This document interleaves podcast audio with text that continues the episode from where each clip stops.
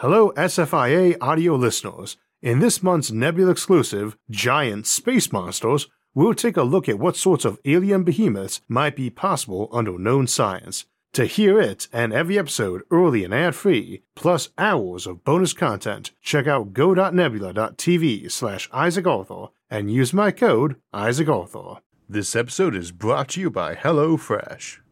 Many folks assume the future of farming is robots, algae vats, and Soylent Green, but is this future forecast accurate? The answer, as we'll see today, is probably yes. A few months back, we did a number of polls of some potential topics folks had suggested, and the winner over on our Reddit group was the future of farming. It's an interesting topic in that until fairly recently, farming was such a common profession that discussing its future was the same as discussing humanity's future or the future of jobs.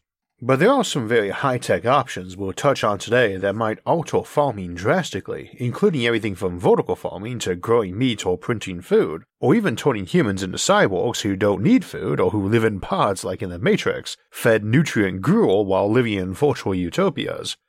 But I'd like to keep our main focus on the major new developments relating to challenges and opportunities that are likely to arise in the next generation or so. This includes things like international dietary changes, population growth, land repurposing, genetic engineering, invasive species, and changes to local ecologies and environments, just name a few. We also need to keep in mind that farming is a big blanket term, and most individual farmers have a single crop they specialize in, or a small handful. Homesteaders, family farms, or polyculturalists often aim to have several crops or products in medium production, but this is not the norm, and whether or not it could become the norm economically would be very technology dependent. As long as it is not, someone's entire livelihood is at stake if one crop disease sweeps through, or even if the demand in the market just changes and this year people love broccoli and hate cauliflower. A single lone technology can obliterate a market too, for instance, we tend to eat a lot of staple grains, wheat, corn, rice, and so on, not because they are super nutritious in every aspect of that word, but because it stores well, and also because a single person with a tractor can do hundreds of acres of corn. Indeed, in the US, the average farm is 444 acres, or 180 hectares, which is huge by the size of most local farms in my county. For staple crops, this is a necessity, as a single acre might produce less than 5 tons of corn or grain, and not even $1,000 in revenue each year. Only a fraction of that is profit, necessitating grain farms of thousands of acres, hundreds of acres handled by a single worker on that end of the spectrum, because it's so easily and highly automated. On the other end, a acre of strawberries might produce 25 tons of berries a year, and no single person is tending hundreds of acres of them. Indeed, farmers will often need dozens of pickles per acre. Needless to say, a bunch of robots coming by and clearing fruit from trees or bushes and properly pruning them for maximum yields is the sort of thing that would cause a simultaneous boom in production and crash in prices, probably akin to what we saw with the invention of tractors or combine harvesters for those grain crops, or more. It is easy to forget our ancestors often grew those grains in part because they could harvest them fairly easily compared to many plants, more crop for less work than with many other plants, rather than always nutrition per acre or any interest in balanced or flavorful diets. Livestock usually does even better than that as long as you have lots of land. Letting critters eat what grows there without you needing to farm it much is frequently your path to the most calories per least effort, and they're high protein calories at that. That matters for contemplating the future because there's only so much land, for now at least. There's also way more people being born every day than dying, for now at least. Now, strawberries are not an ultra high calorie crop, 330 calories per kilogram, versus about 960 for corn, so that yield per acre in tons is a bit misleading. Also, that corn silage, the whole plant as opposed to just the grain, is an excellent food source for livestock, economically anyway, especially for dairy cows. Folks often beat up on the amounts of grain or pasture needed to produce beef compared to other animals or just eating the vegetables, and ranchers often argue that data is cherry picked, but regardless, it also tends to ignore the dairy aspect, which is vastly more efficient in calories per farmland used. A modern Holstein cow can literally fill a tanker truck full of milk each year. On the other hand, do not expect the dairy industry to survive this century in anything like its current form. Sarah and I were at the local Farm Bureau's Ice Cream Social earlier this week, and the main presentation was on dairy and what a rough time the industry has been having this year, even compared to the rough time it's been having almost every year I can recall. Incidentally, very good ice cream, and the same for the local cattleman's dinner each year, which has the hands down best prime rib I've ever had, so if you live in an even vaguely rural area, these sorts of events are common, usually open to the public for free or quite cheap, and often all good ways for folks to get to know that part of their community better, or even consider going into themselves. Which is my little public service shout out for agriculture. Incidentally, since I rarely do autobiographical commentary, my wife and I co own a farm. I'm newer to farming, although I grew up in the country and have been an avid gardener since I was a toddler. My wife, on the other hand, has been farming her whole life and serves on the Agricultural Committee for the Ohio House of Representatives. So I'm no expert on the topic of farming, or even gardening for that matter, but do have a pretty solid grounding in the basics. And I tend to think having a garden or even homestead or farm is a good hobby or profession for folks to contemplate, even as we get ever more high tech. Indeed, possibly because we are doing so. I hate to say, though, that I probably would not recommend entering the dairy industry. A lot of the technological improvements are resulting in a need for very large capital investments, very big machines for running barns of many hundreds of cows, not 10 or 20. At the same time, we see a lot of folks switching to alternatives like soy or almond milk, though to be fair, in many cases, this represents someone who had an allergy or digesting issues with milk products and wasn't using them anyway. However, while cows are pretty efficient at converting plants into milk, we already seen artificial milk rising in quality and production in an equal, if less loudly broadcast fashion, as artificial meat.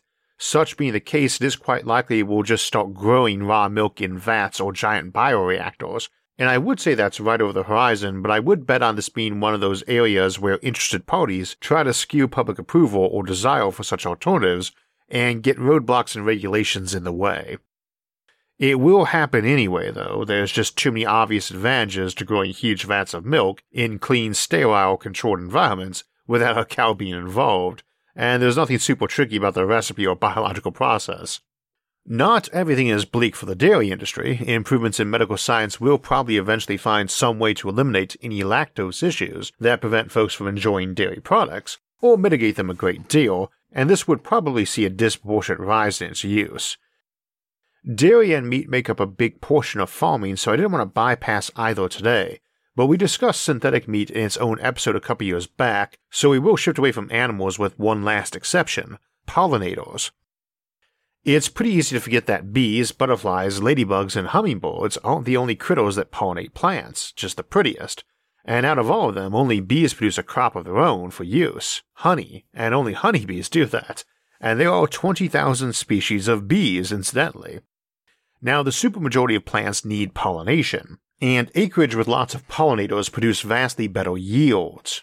You can keep any kind of pollinator around and encourage them to multiply in various ways, and some are even better at pollinating than honeybees, but honeybees are the preferred pollinator, because people like honey.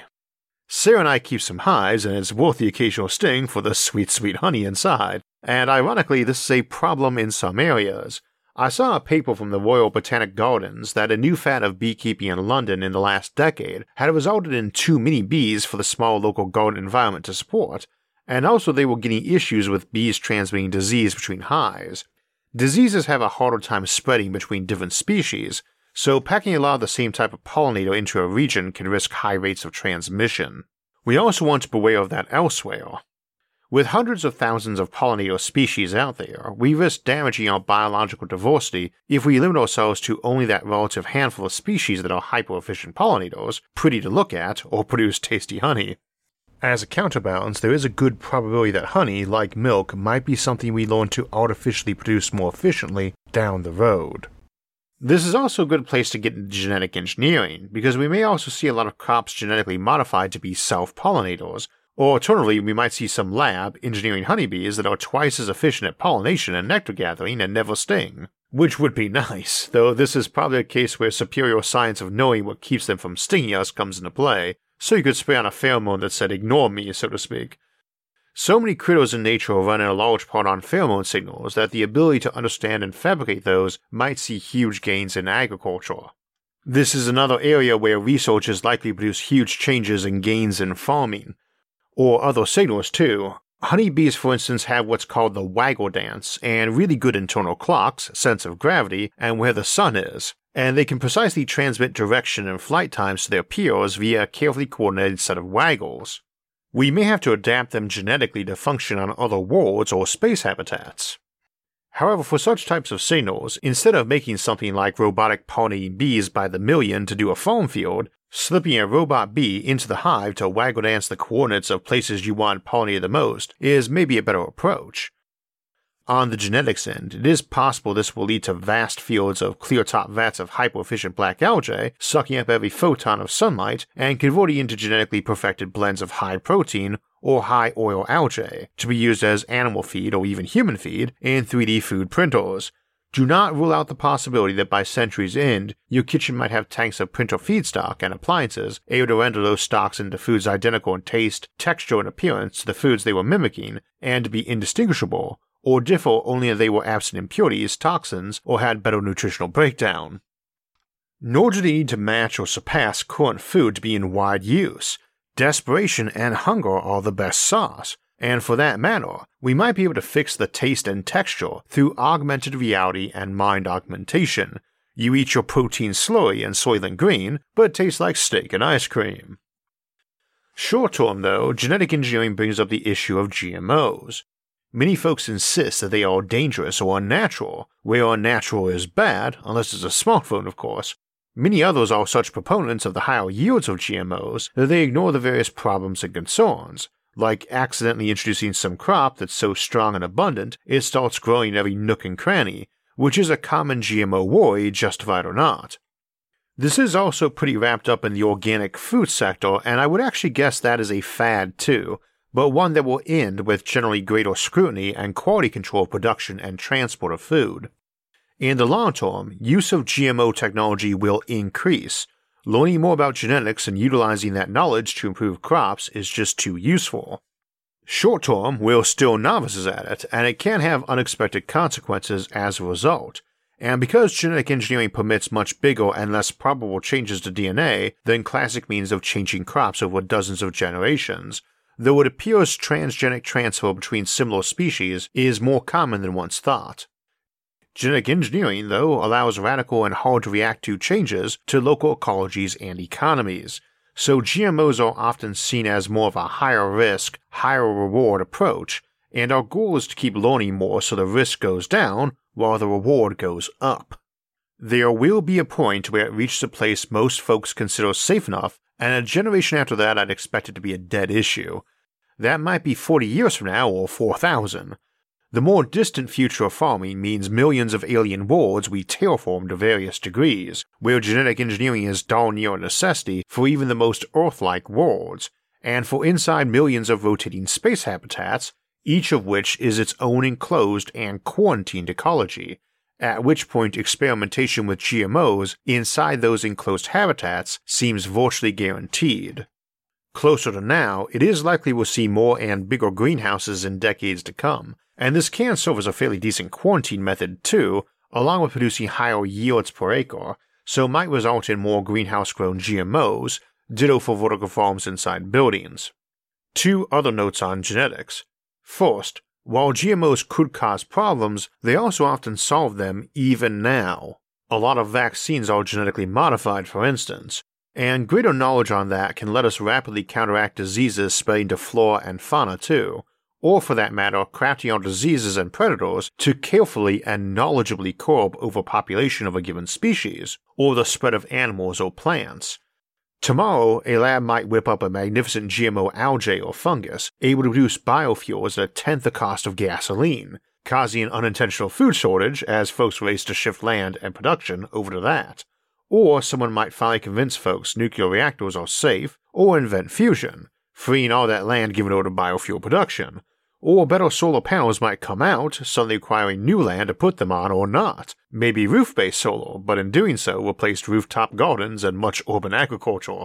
Cause, effect, and unintended consequences are always a huge consideration in contemplating the future or ecological and agricultural engineering, doubly so for the future of agriculture. Second point on genetics they can alter our own needs, Right now, there's a debate on what our population size will look like in the next century.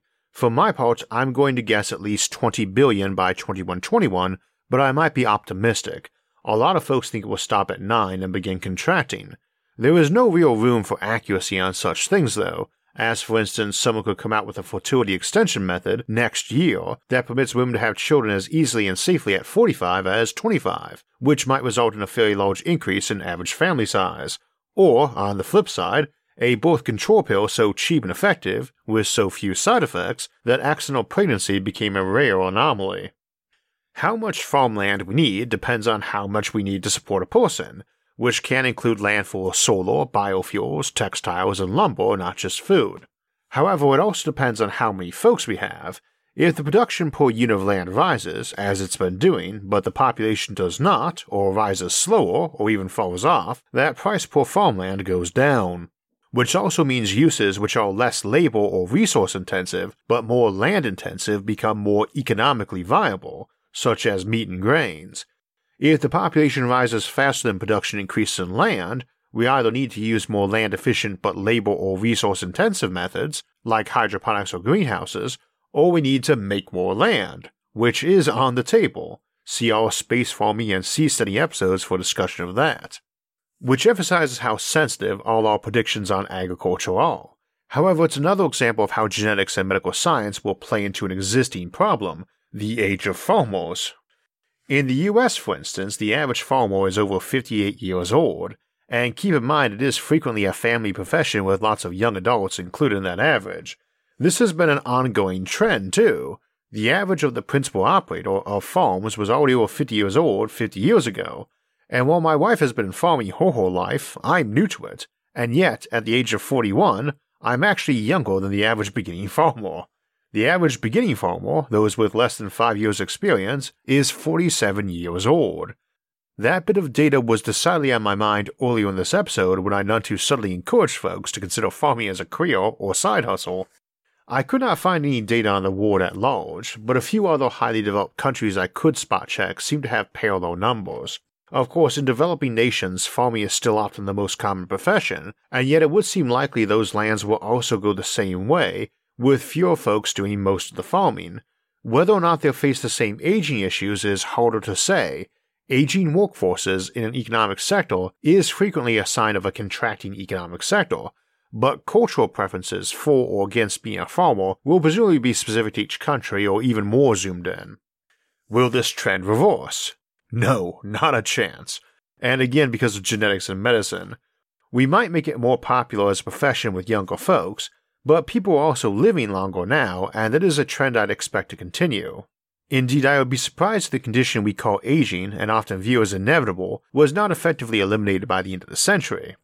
This often seems extraordinary to folks, but disease was considered a way of life and a regular cause of death for most of human history, and yet COVID hit us so hard because it was the first pandemic in a century, and even then, there was just no comparison between how the last pandemic hit us and the mass death and panic of prior plagues, which was considered ordinary and inevitable to those times and cultures.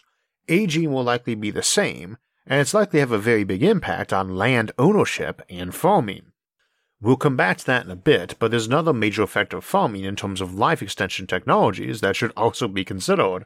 Back in our Future of Pets episode, I pointed out that while super expensive life extension serums were the norm in science fiction, most probable pathways to the real technology indicate it would be dirt cheap and perfected on animals first, so longer lived pets might result before we ever got clinical testing, let alone FDA approval, for human life extension technologies, but that also opens the door to 100 year old cows still producing thousands of gallons of milk per year. When we discuss colonizing new worlds on this show, we often point out that your two big options are terraforming, making a world more Earth like, and bioforming, adapting organisms to that world. So, our alternative to genetic engineering might be widening the area we can use for farms, or how well tailored they are for that crop. We have a lot of tundra and desert we can use, and plants grown inside greenhouses get much higher yields per area and allow plants to exist in dry areas or cold areas by minimizing loss of water and heat. I would not be too surprised if we saw a vast increase in greenhouse usage, as well as a vast increase in greenhouse sizes in years to come. I could also see potential subsidies for these options, not just to add food production capacity, but also as a way to let new folks into the industry economically without having to interfere in current land ownership, which is often generational. Let's talk farm size. I mentioned earlier that the US averages 444 acres, and that number has been on the rise. Don't get the impression size correlates super strongly to revenue or profitability, though, a strawberry farm a tenth the size of a grain farm or ranch might use 10 times the people and move 10 times the revenue. The other thing is that the average is not the same as median. In the US, there's 900 million acres of farmland and 2 million farms and ranches. Both numbers have actually been on the decline in the last decade, while average farm size has risen. In the US, we currently divide it into six categories farms which generate 1,000 to $10,000 of annual revenue, 10,000 to 100,000, 100 to 250,000, 250 to half a million, half a million to a million, and those that make more than a million dollars per year in sales. Many small farms are hobbies, side incomes, or tax shelters, but it is a little hard to distinguish those from small poor farmers. But I do know a fair number of wealthy professionals in my area who run their farm as more of a mix of tax shelter, hobby, or income diversification, I would guess we would see more of that in the future too, though it may fluctuate in time and place a lot in popularity. Anyway, half of those 2 million farmers fall into the under 10,000 sales per year class and average 81 acres or 33 hectares of land, meaning they're averaging less than $100 in revenue from each acre. I feel obliged to mention that along with the part time farming roles because very few of these folks are farming for a living and while there are exceptions, this is not your poorest class of farmers. It's the majority of farmers accounting for about a tenth of the farmland. And whether poor or wealthy themselves, most of their income does not come from farming. That second category of 10,000 to 100,000 is your poor farmers category, containing about 600,000 farmers in the US, and averaging 304 acres or 123 hectares, and about a fifth of the farmland overall. These bottom two categories then make up four fifths of the farmers and less than a third of the land. I should note that this category also still includes a lot of part time farmers too, so do not get the impression most of this category is hard scrabble living. It could as easily be a doctor or lawyer who enjoys rural life, likes riding a tractor around, and has an accountant who is familiar with various farming tax credits. It includes a lot of part time farmers keeping up their inherited land while having a different career. This can also include a lot of homesteaders, folks who have opted for the self subsistence lifestyle, and the farm is their main job, and they may have a part time job, but the farm revenue is for buying what they can't make. This is fundamentally the category that most folks who self describe as farmers fit into, so it's the biggest spectrum of reasons and backgrounds, whereas the category below it is rarely a full time farmer. The next three categories above this is where we get into the area of almost exclusively full time farming, those generating six digits of farm sales a year, and those three categories 100 to 250,000, 250 to 500,000, and 500,000 to a million dollars in annual sales, we have 135,000, 89,000, and 71,000 farmers in each respectively, averaging 1,000, 1,500, and 2,000 acres of farmland respectively, and fairly parallel portions of the overall farmland, each about 15%. The last category of over a million in annual sales makes about 4% of farms and 25% of the land. Incidentally, we classify something as a small farm in the US if it's under a quarter million in income, which is 91% of all US farms. But keep in mind earlier we said the average farm was 444 acres, whereas the median farm size was well under 100. Fair amount of data and very US specific, I'm afraid. It is not universal, though many of the trends are common around the world. Unfortunately, most countries aren't as good about churning out data as the US Department of Agriculture is, so we stick with that today. I think what it tells us is that if technology stopped right now, we would probably see a convergence to three camps of farming mid sized operations for folks who wanted to be their life and were able to keep it profitable enough to support a family, large scale corporate operations, and part time or hobby farming. Mind you, this also varies by state as much as nation, and also by crop. The reality is that growing corn, grapes, blueberries, or trees for lumber all bear about as much resemblance to each other as sailing a boat, driving a car, flying a plane, or jumping a pogo stick. Technology won't stay the same though, so let's ask what the big shifts there will be. Again, robots are the big obvious one, and we will come back to those in a moment. but anything that helps with soil erosion, water irrigation or desalination, weather prediction, and the cost and availability of nitrogen, potassium, and phosphorus is capable of totally disrupting the agricultural industry, mostly positively for the world, but in many cases not so positively for farming. Small things can have a big impact too.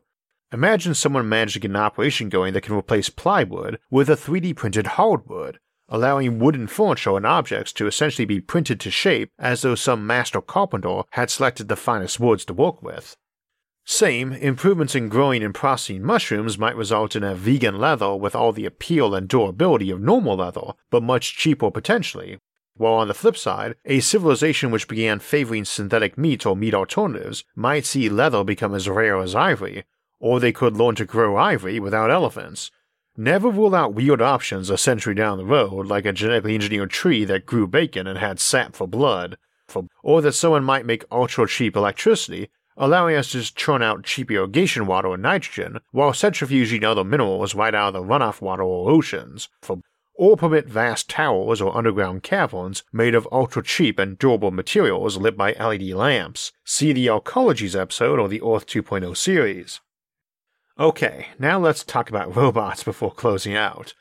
No other innovation will alter the agricultural landscape as much as them and artificial intelligence, the two are not always identical. First, all of our big farm equipment in modern times requires simplicity over detail oriented selectivity. Combine harvesters are simplistic, but even a berry picker or apple shaker is still a brute force approach to harvesting, compared to some smart drone that could carefully identify each piece of fruit at the moment it was ripe, or carefully alter the soil in one specific spot a meter wide. Instead of a few soil samples speaking to rough soil makeup for a large area, you can apply soil amendments to each plant individually with least use and waste. Same for watering. These are all different levels of sophistication, of course, but note that we're not even contemplating something like a humanoid android robot in shape or mind yet, nor would we be. The future wouldn't be farming plantations with androids on them. It would be a bunch of different specialized equipment, some owned, some rented probably, doing specific tasks coordinated by a computer, a smart farm or smart farming. This is the drone that spots birds and drives them off, the smart camera near a beehive that counts where and when the bees are going, or even inside it and analyze them for parasites, or as fake robot bees infiltrate the hive to do a waggle dance to give coordinates to other bees where a crop needing pollination is at, is the one where the weather and markets are being carefully watched to give everybody a best guess how much of what they should plant, or a few best options to pick from, and is precision coordinating transport and storage for optimum efficiency. It's the one where the tractor drives itself and sends notes when it needs maintenance and for what.